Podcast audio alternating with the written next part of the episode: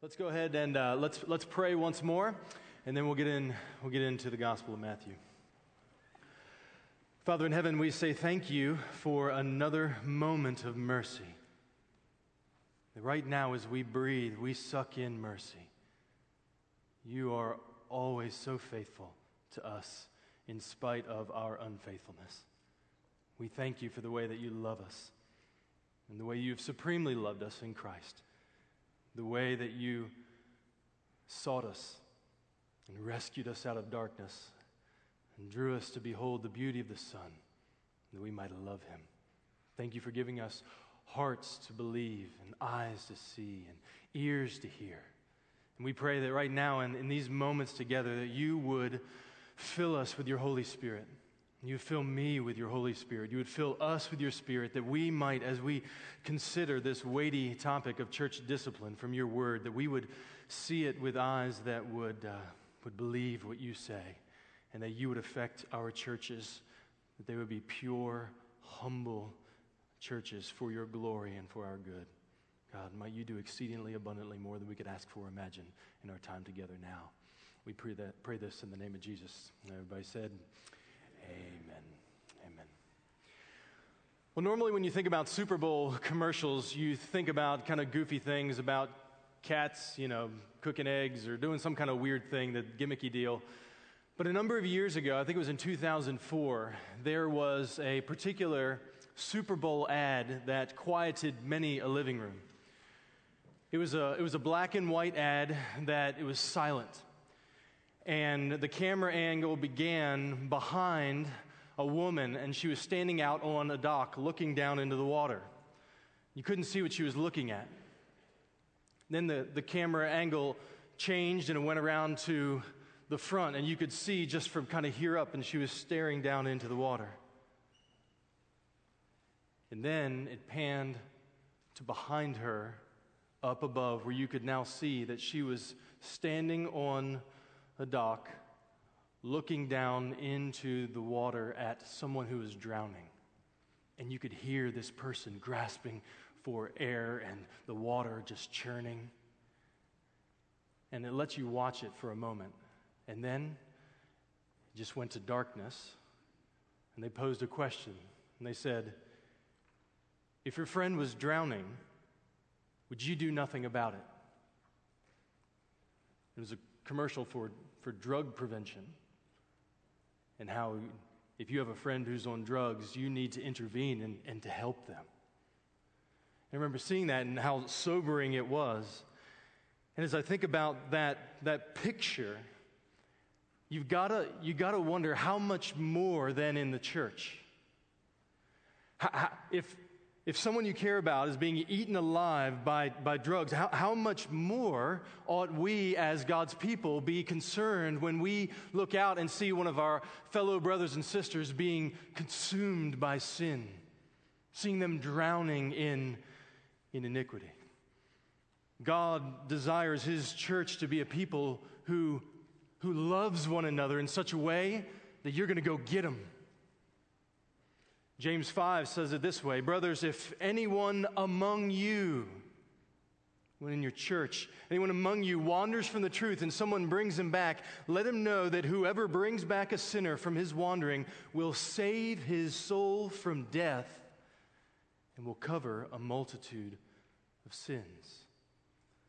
That's the kind of, of culture that God intends for his, his churches to have one where there is a, there's a committed love for one another that reflects the same kind of love that Christ has shown us. A culture where we are compelled by grace to do really whatever we can to rescue wandering brothers and sisters from being consumed by their sin.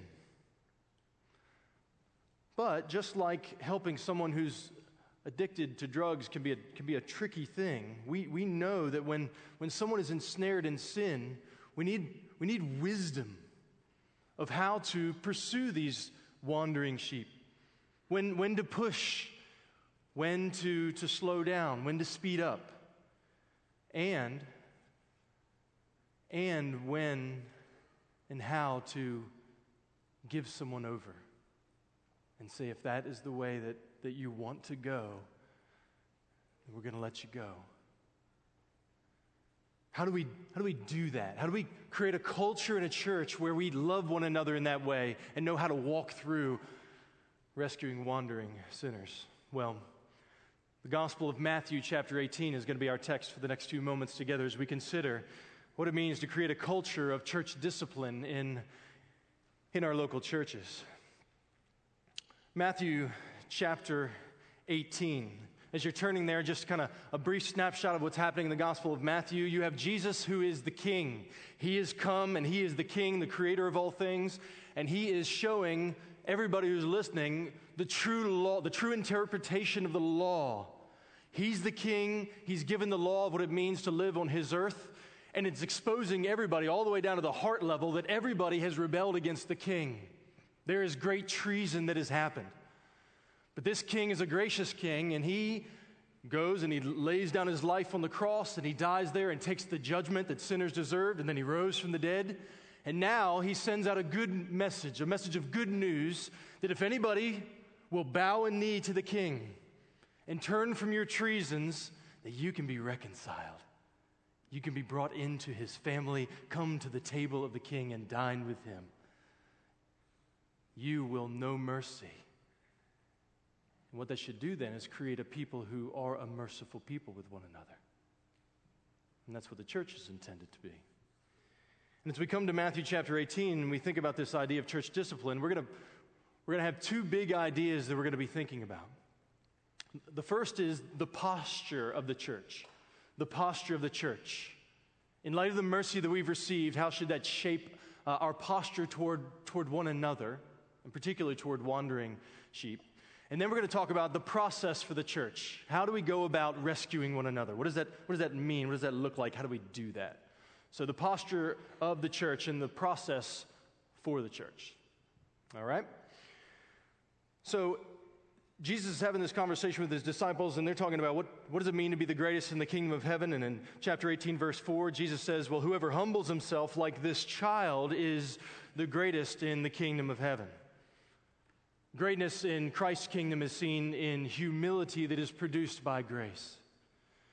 Then he goes in verse 5 and he says, Whoever receives one such child in my name receives me, but whoever causes one of these little ones who believe in me to sin, it would be better for him to have a great millstone fastened around his neck and to be drowned into the depths of the sea. He gives this vivid picture that reminds us that we must be very careful with how we deal with each other and not be a source of stumbling for one another. Picks that up in verse 7. Woe to the world for temptations to sin, for it is necessary that temptations come. It's, it's happening, it's part of the plan. But woe to the one by whom the temptation comes.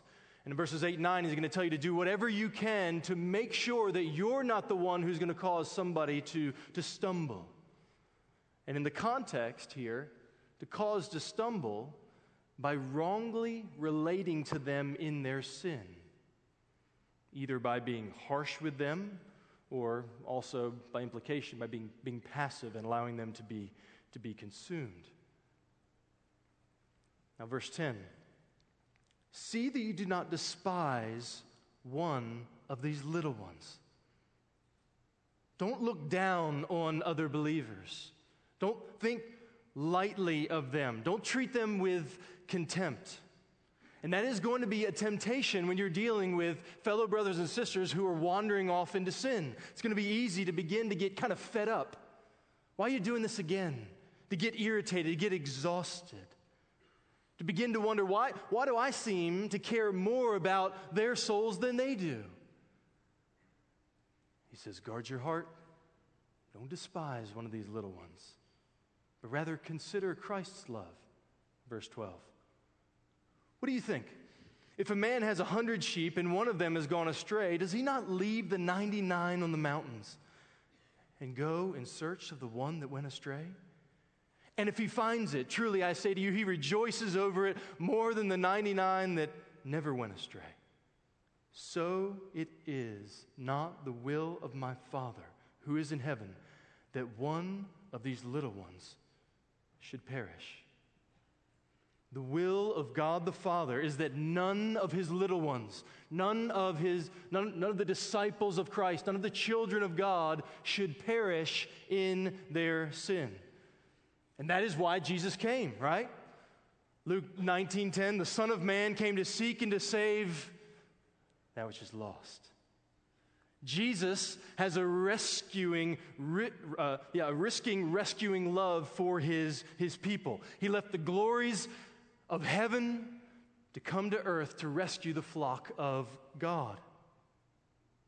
The Good Shepherd sought out his lost sheep. He did that for you, didn't he? He did that for me. Do you remember how he did that? Do you remember how he sought you? Do you remember that season of life where he met you? How he, the God of the universe, arranged circumstances and situations to bring people into your life, to awaken you to your state, and to bring you unto Himself. Do you remember the sweetness of your salvation? How the Good Shepherd sought you out while you were far away.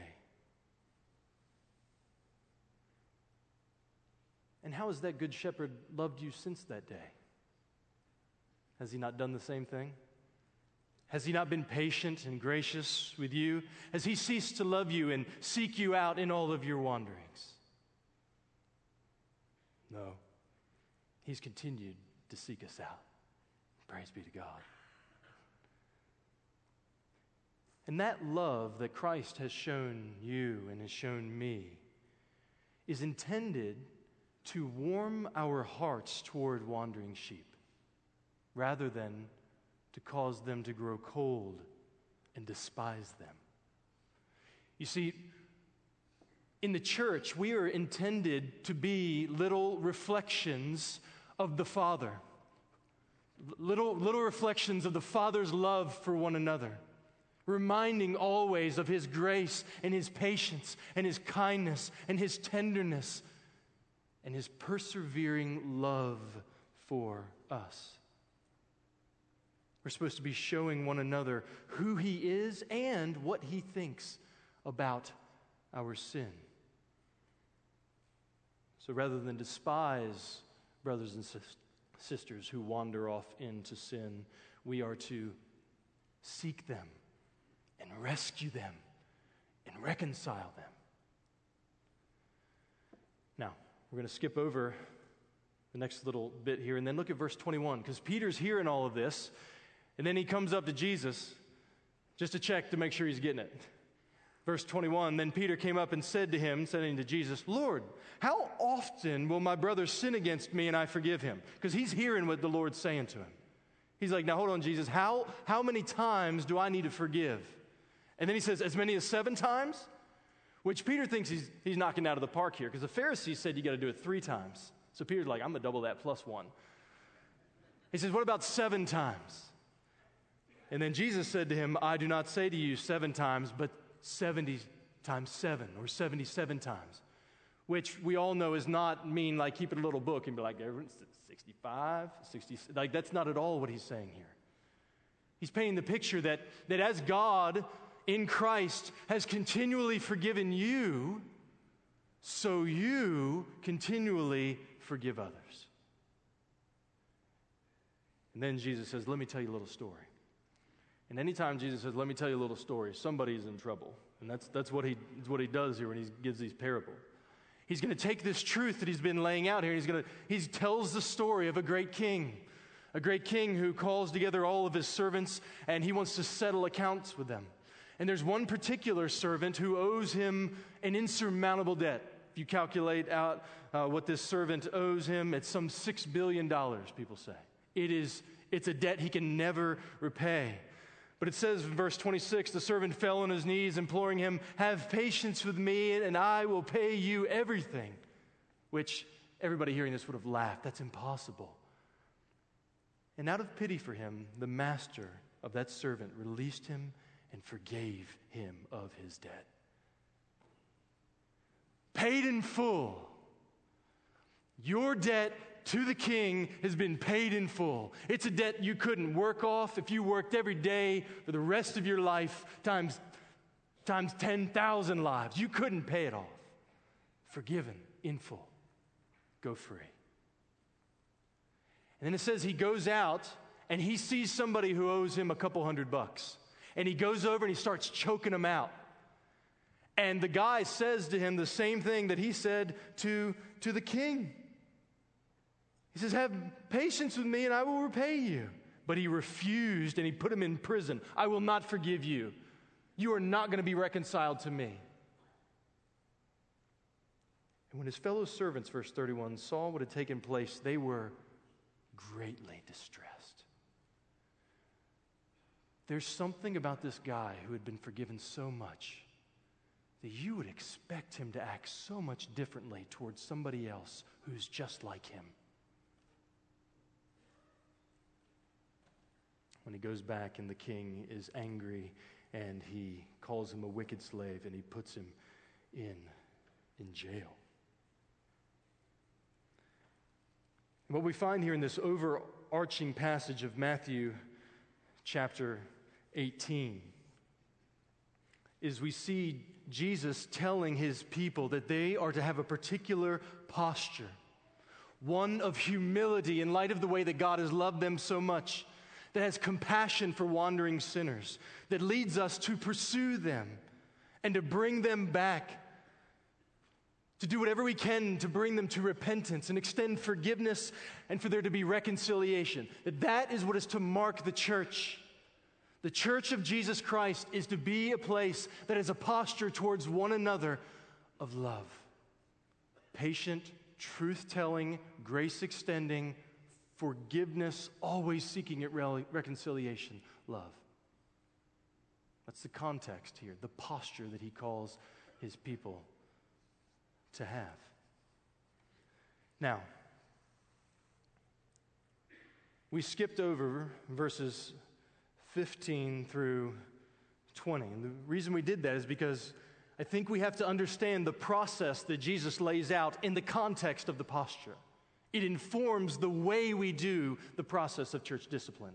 It's what shepherds us along as we deal in real life situations with brothers and sisters. Because in the parable there with the sheep, these are nameless sheep. But, but the situations that you and I are facing in our churches, they're not nameless sheep. They have faces, they have names, they're friends, they're people that we've walked with and prayed with and that we love and that we care about. So let's consider now, secondly, the, the process for the church. That's the posture of the church one of humble, gracious, pursuing, committed love always seeking to extend forgiveness. But now the process for the church. How do we pursue brothers and sisters who are wandering in sin? Verse 15. If your brother sins against you, go and tell him his fault between you and him alone. If he listens to you, you have won your brother. You've gained your brother. Verse 16. But if, if he does not listen, Take one or two others along with you, that every charge may be established by the evidence of two or three witnesses. Verse 17, and if he refuses to listen to them, tell it to the church. And if he refuses to listen even to the church, let him be to you as a Gentile and a tax collector. Jesus lays out here th- three steps, as it were, or three parts of the process. You have the, the, the private encounter, the private encounter. You have a where you go with a partner, and then it goes public. So private, partner, public. Now, before we move into this process, I want, to, I want to clarify one more time. Even though Jesus gives us a process to follow here, it does not replace the need for prayerful, wise pastoral care.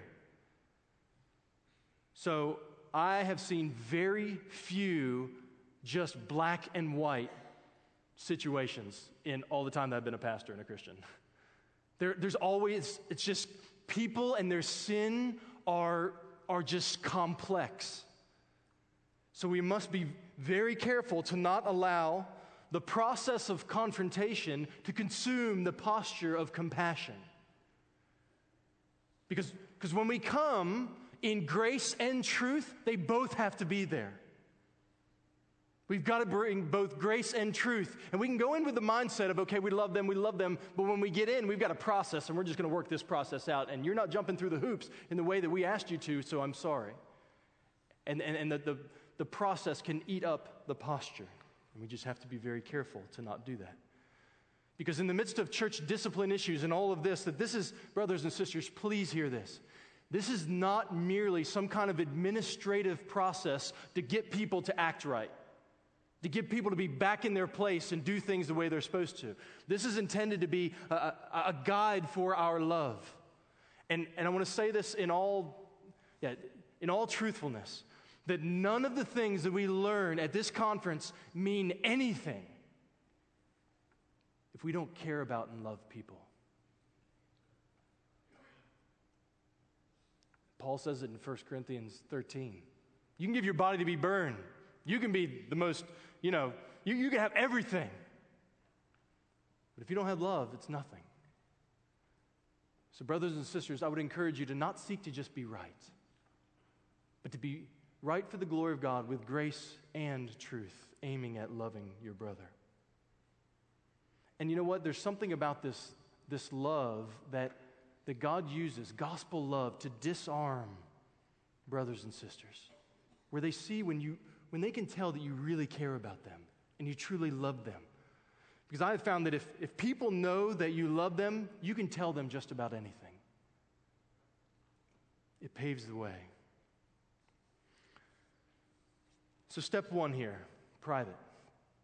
Private encounter. Verse 15 If your brother sins against you, go and tell him his fault. Between you and him alone. If he listens to you, you have gained your brother. Brothers and sisters, life and ministry are messy, and the longer you walk with people, the more certain that sin will happen. And this first step here, this personal, private meeting between the two of you. Now, I need to, to preempt this with while this is applicable in all of our relationships, it's always good to go and to talk to somebody. The context here, verse 17 tells us, is in the church. This is talking about relationships in the church where you have committed relationships to one another, where you're intending to help each other to heaven by continuing calling each other to look to Christ and his finished work. Like that's the context here. It's the context of Hebrews 3:13, exhort one another every day as long as it is called today, that none of you may be hardened by the deceitfulness of sin. That's what the church is intended to be a people who rally around the gospel, who are looking for Christ's return. And between now and when we see him, that we are helping each other to make sure they're not being hardened by sin so we might not fall away. And when sin occurs, it must be, it must be dealt with, right? Now, did you notice here who has the responsibility of taking the first step?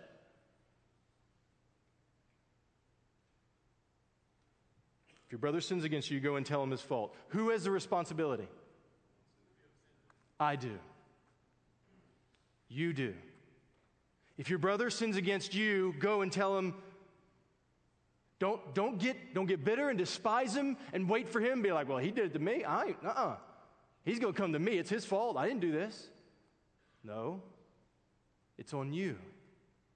And vice versa. Matthew chapter 5, just a few chapters earlier, verse 23, it says, If you are offering your gift at the altar and there remember that your brother has something against you, meaning you've sinned against them, leave your gift there before the altar and go. First, be reconciled to your brother and then come and offer your gift. There's something the Lord wants more than your offering. He wants you to reconcile with your brother. Romans 12 would say it this way As far as it depends on you, be at peace with all men. Which, by the way, this is for free. Uh, that is one of my most used marriage counseling verses. As far as it depends on you, be at peace with all men. Romans 12, 18. That in the end, you are going to answer before the Lord for the way that you respond to others, not how somebody else has treated you. He'll deal with them. What that means is that the peace and the purity of the church is, in a sense, your responsibility, regardless of whether you're the one that sinned against somebody else or somebody else sinned against you. That means that the sanctification of others in your church is partly your responsibility. We are our brother's keeper. So go. The first step of church discipline should be happening all the time. This is, by the way, brothers and sisters, what Mark was talking about earlier. This is basic Christianity. That when there's sin between brothers and sisters, that it needs to be dealt with. And this should be happening all the time. So, so brothers, I want to encourage you teach and preach and model this. So, this is one of the things that we do in our membership class. Whenever somebody's looking to join our church, one of the things we explain about the culture of the church is that if, if, if well, not if, but when there becomes an issue between you and somebody else and someone sins against you or you sin against them, you have the personal responsibility before God to go and have a personal conversation with them. We tell them that up front. This is part of what it means to be a Christian. Now, we as the pastors, our job is to equip the saints for the work of ministry. So we'll help you think through how to do that. But this is, this is on you. So, so, in this sense, a church is always disciplining one another. Not only when we sin, but always pointing out evidences of grace, always instructing with words of truth, always bearing each other's burdens. We're always active in discipline because it's part of discipling. It's what we do.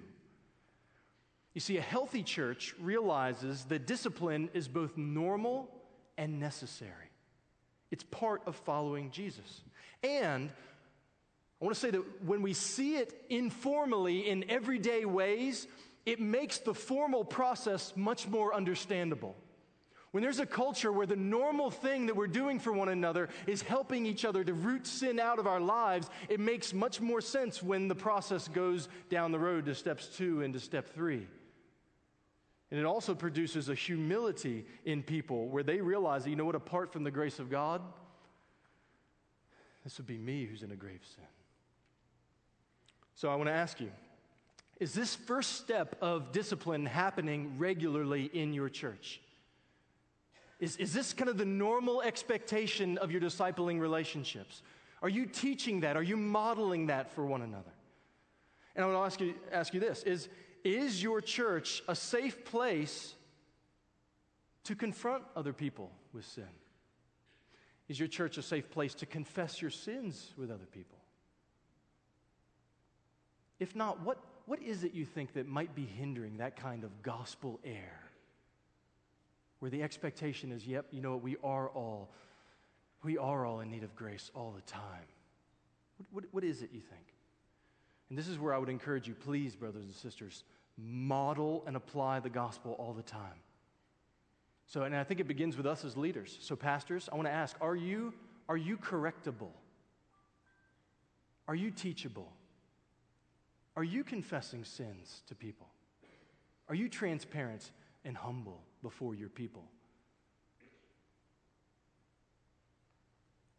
And this creating a culture where this is kind of the normal air that you breathe, every church is different, but it takes time and it takes prayer. But this is a wonderful prayer to pray. God, would you help this to be the air that we breathe, where it's normal for us to be helping each other to root out our sin? And also, here, maybe in one sense, supremely the focus. Did you notice the aim of initiating with your sinful brother? What's he after here?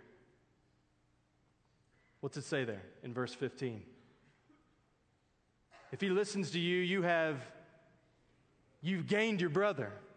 That's the aim, isn't it? It's reconciliation. If he listens, you have gained your brother. The word gain, it can be translated win. Paul uses it in of limiting his, free, his freedoms to win people to Christ.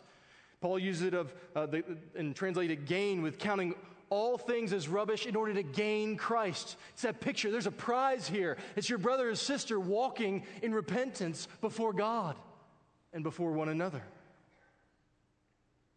Church discipline at every level is not about administration, it's about salvation. It's about people's souls. It's about the glory of God. It's about his name. That when someone says they're a Christian, that means Jesus' name is attached to them. And everywhere they go, they're repping Jesus. Jesus' name is on the line with every single believer.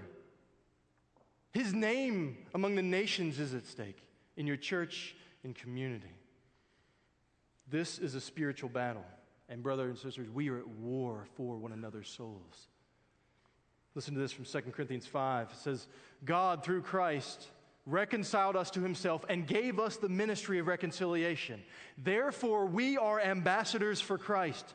God, making his appeal through us, we implore you on behalf of Christ, be reconciled to God. And yes, I understand there's discussion about whether that's the apostles, and, but that's also a principle for Christians. We have been entrusted with the gospel, the, the, the message of reconciliation, and we are continually imploring with one another love Jesus, hate sin, cry out to Him to give you a heart that does that.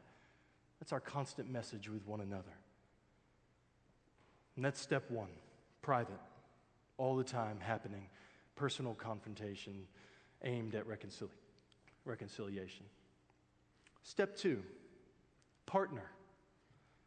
Verse 16, but if he does not listen, meaning if you've gone to them and explained about an offense and they say, listen, I, I'm not, I'm, I'm not, I don't care.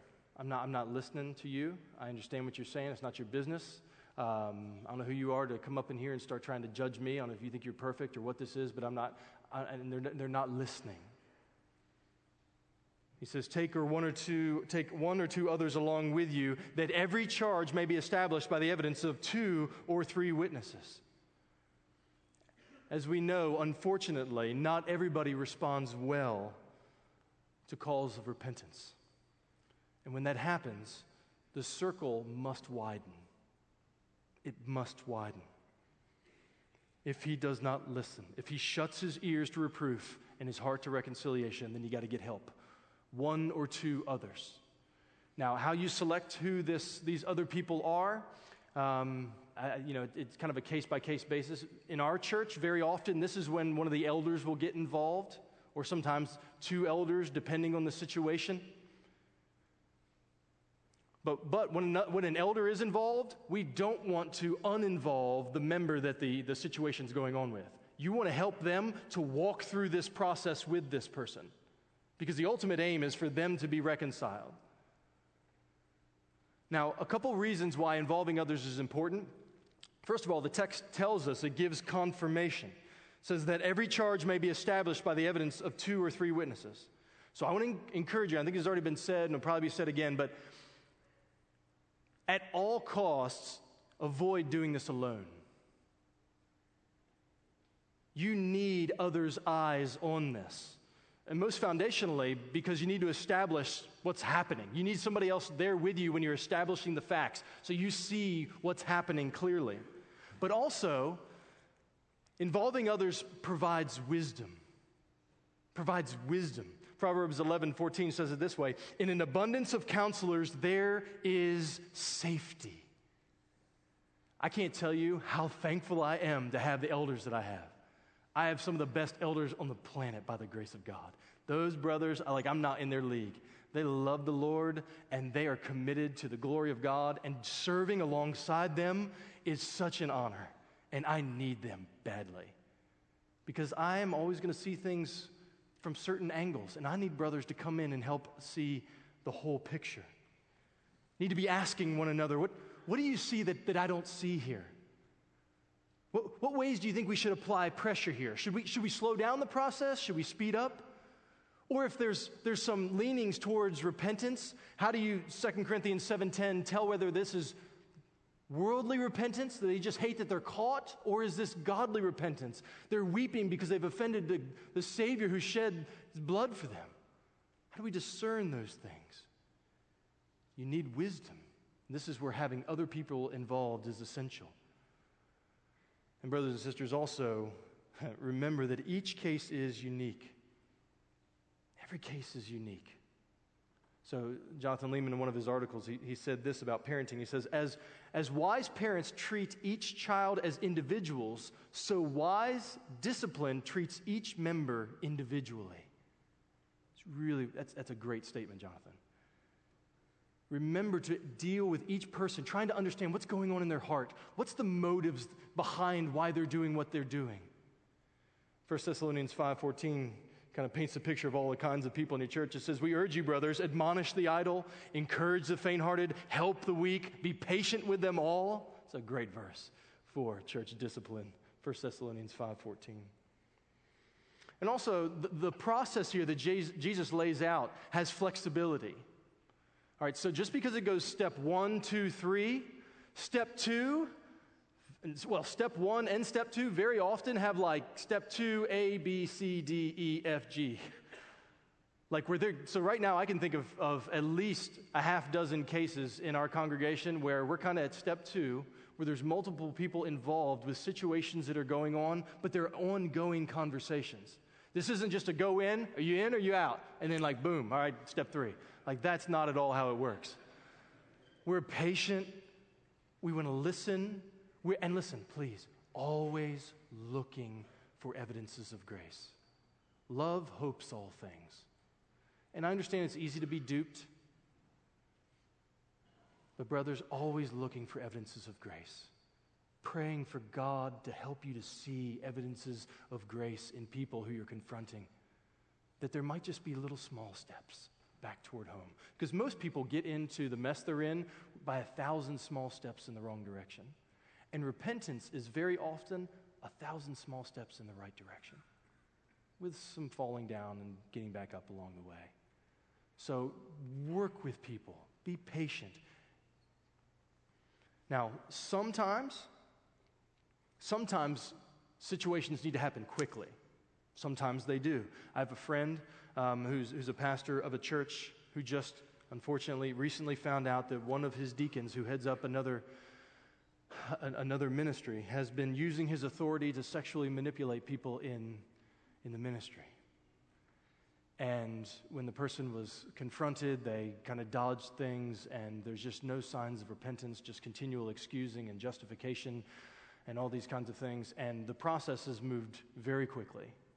Uh, thank, thankfully, I mean, it's a, a, hard and horrible situation anyway, but thankfully there were no, no minors involved, but it was, it was still from hell.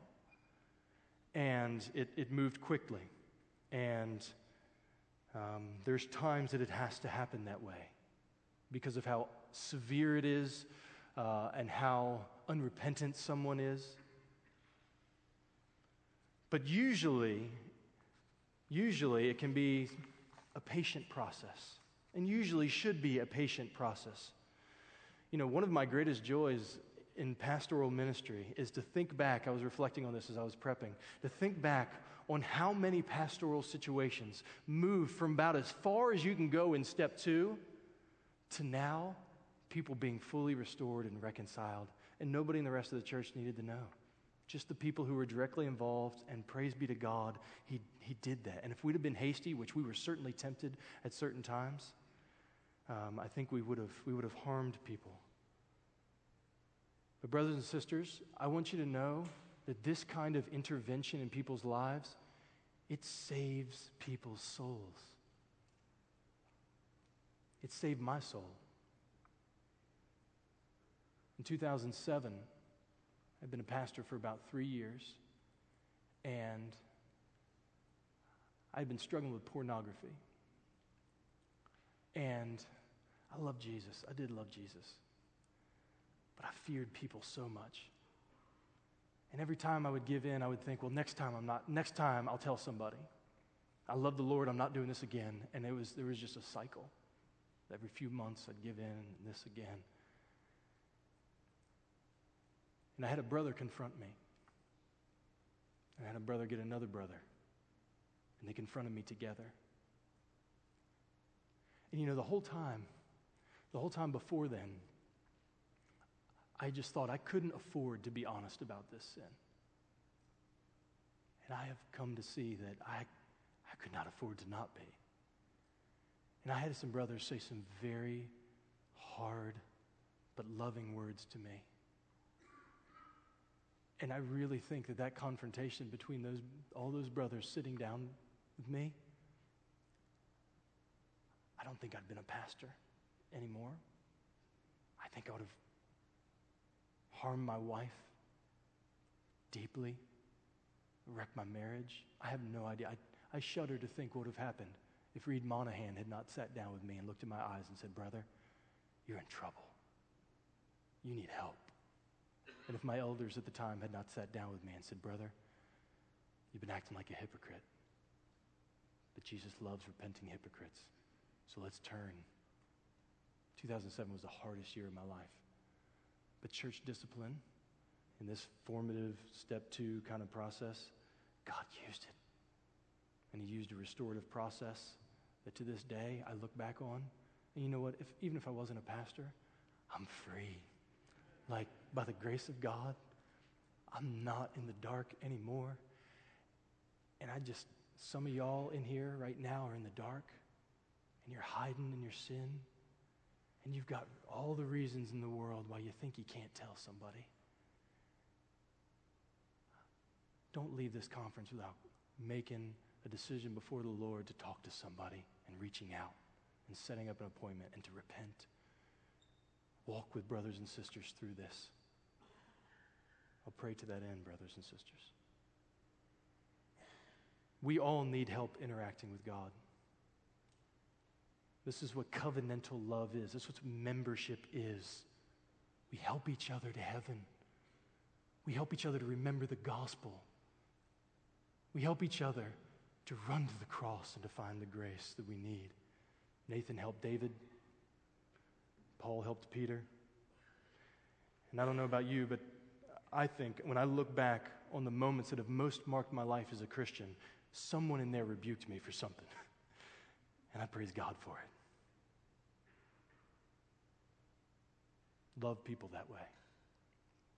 So, so those of you who think that it's unloving church discipline is unloving, I want you to know, in all graciousness, that's just not true. It is unloving to let people drown and to watch them. It is unloving for someone to walk around unrepentant and hardened, blaspheming the name of Christ when they say they're a Christian, but living like they're from hell.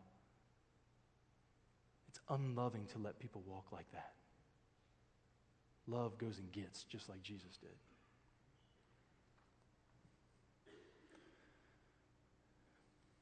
But sometimes it needs to go to step three public. Verse 17 if he refuses to listen to them, tell it to the church. Tell it to the church. And if he refuses to listen even to the church, let him be to you as a Gentile and a tax collector in this final step here, the pressure mounts to about as a weighty a place as it can be. Tell it to the church. God uses the church as the final messenger of mercy to wandering sheep. The church as a whole, as a congregation, has been charged with the care of that person's soul before God. So there's a time where you got to tell it to the church. What that means for us is because we have, we have membership that, that we intend for it to mean something. We have, we have members' meetings where only members are invited. So this is not like a community thing. This is a, this is a family conversation. And that at those meetings is when we have this kind of public discussion about unrepentant sin that has refused step one and step two and however many steps have been in between there. And at those meetings, what we need to do is we need to explain what is happening and what needs to happen. So, how many, how many details should you share when you do this? I think it's enough to be clear about why discipline might be necessary or is necessary, depending on where you are in the process, without tempting people to sin by giving them too much information, and without unnecessarily shaming the person or their family who's, gonna, uh, who's involved here. Remember that this is not, discipline is not punishment. You're not flogging someone. It's strong love, but it is love. And you've, you've got to remember that people are going to talk anyway, so it helps for them to at least have truth to talk about. So you don't want to do too much, but you don't want to do too little either. And this is where you need much wisdom and good counsel from other brothers. And this is where we also we encourage the members who have a relationship with that person to use every bit of relational capital that you have right now. Do whatever you can. Go to their house, reach out to them. And if you don't know them, this is not the time for you to try to, to build a friendship. This is a time for you to pray and plead. Your, your church will need wisdom in how to do that. Pastors, I want, you, I want to encourage us as we're walking through church discipline cases to remember to guard our hearts because they are very often a heavy investment of time and energy and just soul grieving work. And for a pastor who loves his people, it can just drain you. So be very, very careful that you don't become bitter and begin taking things personally. Listen to this from Galatians 6. It was read earlier. Galatians 6 1 says, Brothers, if anyone is caught in any transgression, you who are spiritual, meaning godly, mature, should restore him in a spirit of gentleness. Keep watch on yourself, lest you too be tempted. In the context, I think that temptation is right back at the last verse of chapter 5, which is being bitter towards one another and consuming each other. You can be tempted easily, pastors, to begin to despise the people who you're dealing with. Guard your, your hearts. When you feel angry and you begin to grumble against, go to the Lord and ask for help. And also for the people in all of this, tremendous wisdom is needed. You, have got to, you've got to be able to take the temperature on the flock. What, what is your congregation ready for? Have, have, you, taught them, have you taught them sufficiently enough? Are, are they ready for this kind of, of action? So, so our church, Del Ray Baptist Church, was founded in 1897. Um, it was a, a, kind of flagship Southern Baptist church in our area um, in the 50s, 60s, 60s, 70s, 80s. In the 90s, kind of dwindled off. And um, we had a brother who was before us who kind of helped clean up the rolls a little bit. But there are, there are people on our church's membership roll that I have literally never seen in the building since the time that I've been there over the past three years. And one of the, the, the touchy things that we have to wade through when we think about having a church that has meaningful membership is, is when do we begin to discipline for non attendance?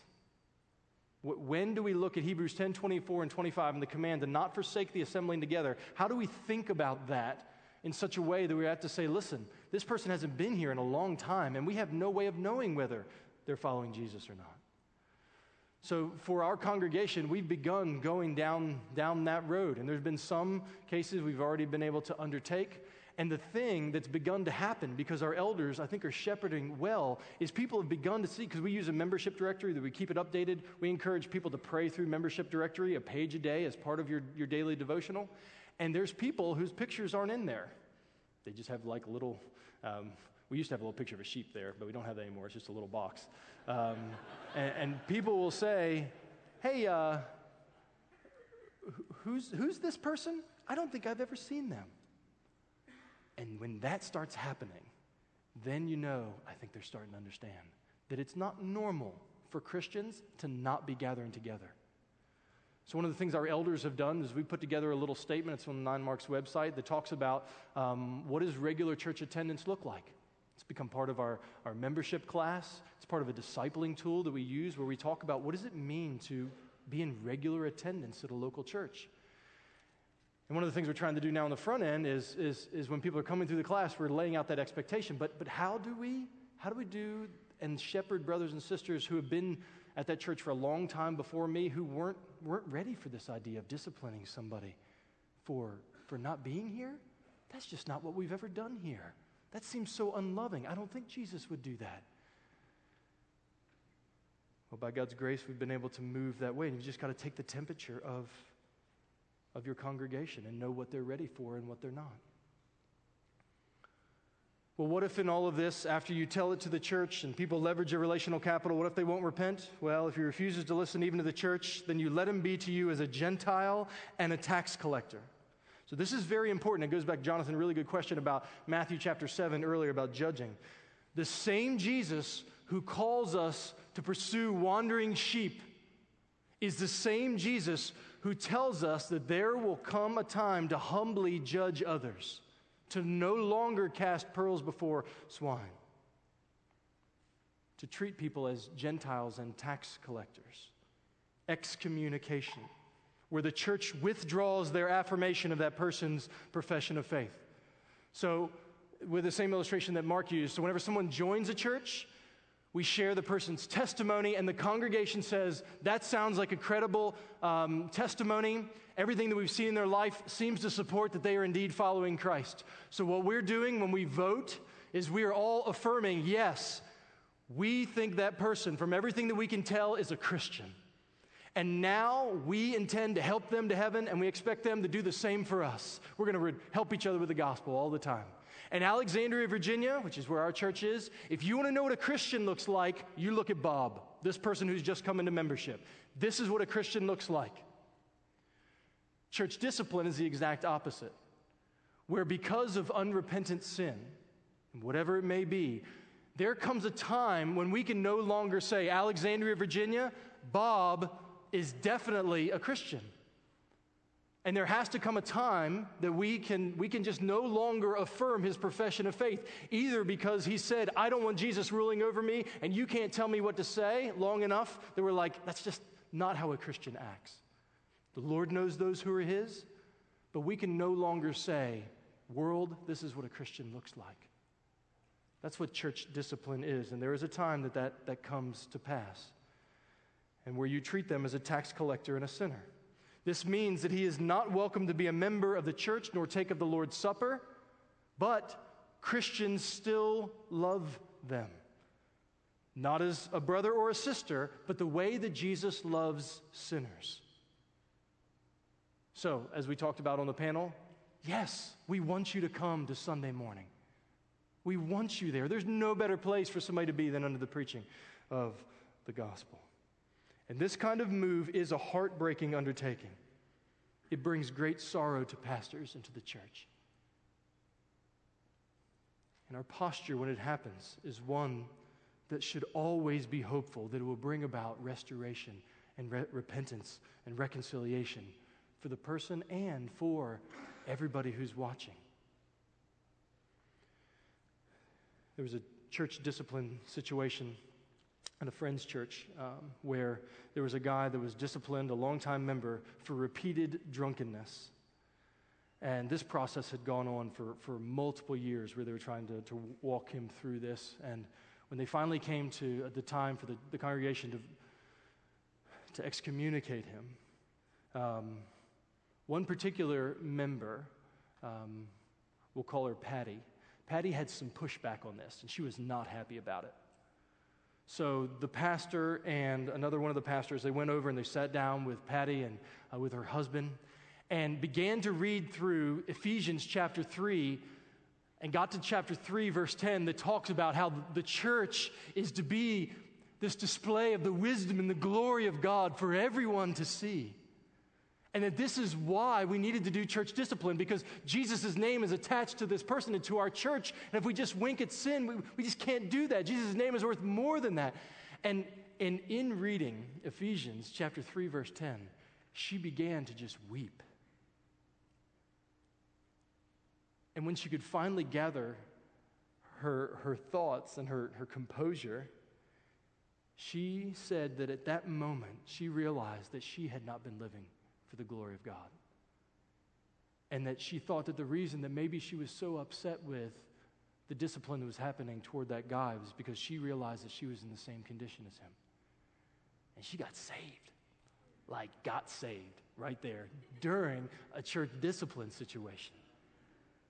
See, that's what happens when the gospel's clarified. That's what this does. It shows you what the gospel is. That there is good news for sinners who will turn from their sin and come unto Christ and be forgiven. There is good news there, but there is no good news for those who will not. Only judgment awaits, and it makes things crystal clear for people. Church discipline, when done correctly, it may bring sinner to repentance, but it will always put the gospel on full display for people to see. And you know what?